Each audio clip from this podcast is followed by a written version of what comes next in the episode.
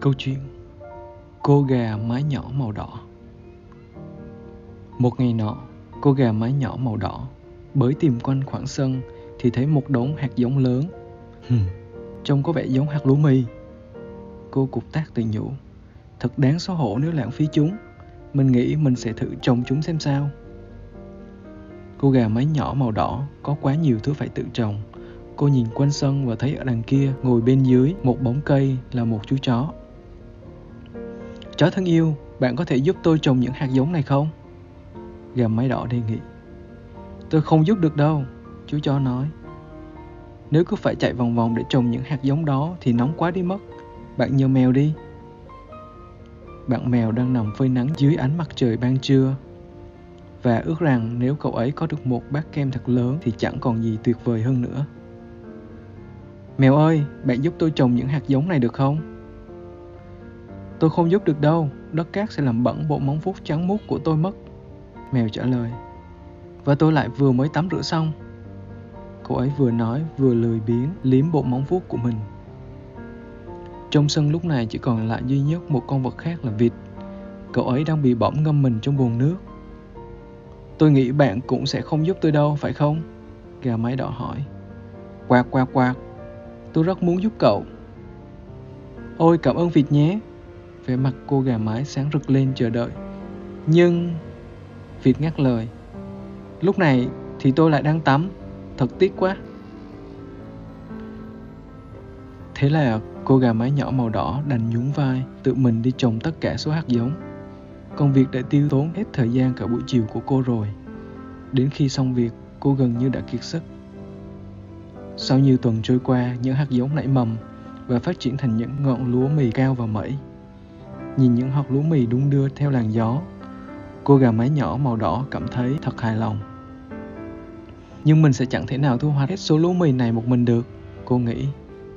Đúng lúc ấy, chú chó chạy ngang qua. Trông như thể cậu đang có một sứ mệnh gì đó rất quan trọng vậy. Nhưng cô gà mái nhỏ màu đỏ chẳng tin đâu. Chào bạn chó, bạn nhìn xem lúa mì của tôi đã lớn thế này. Chúng đã sẵn sàng để thu hoạch rồi đấy, bạn có muốn giúp tôi không? Ôi, tôi không giúp được đâu. Chú chó kêu lên, bạn không thấy tôi đang rất bận sao? Bận làm gì vậy?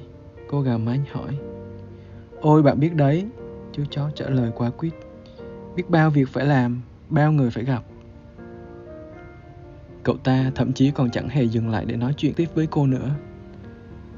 Bạn mèo đang nằm liếm láp đuôi gần đó. Bạn mèo ơi, tôi không nghĩ là...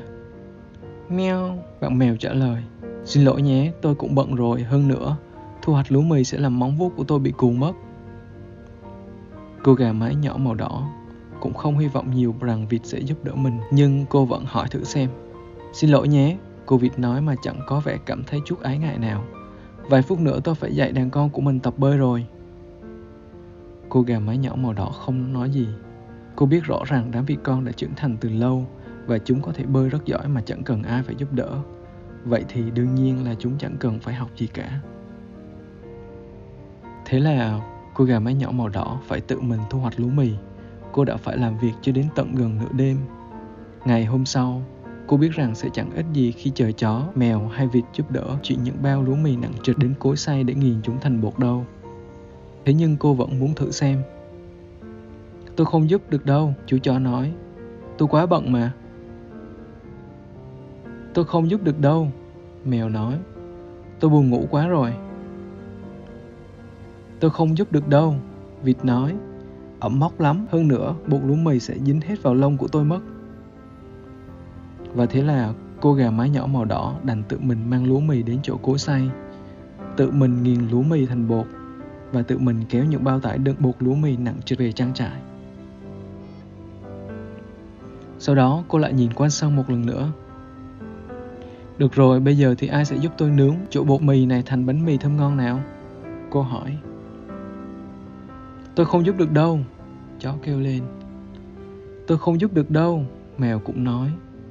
Tôi không giúp được đâu, vịt thêm vào.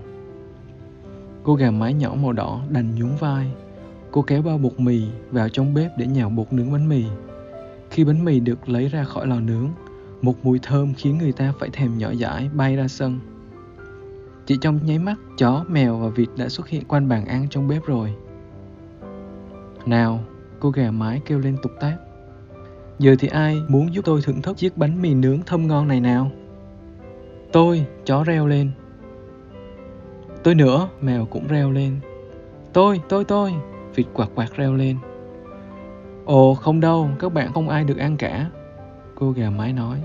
Không ai trong số các bạn giúp tôi khi có việc gì đó phải làm. Vậy nên bây giờ chỉ có mình tôi là được ăn chiếc bánh này thôi. Và cô gà mái đã làm đúng như vậy.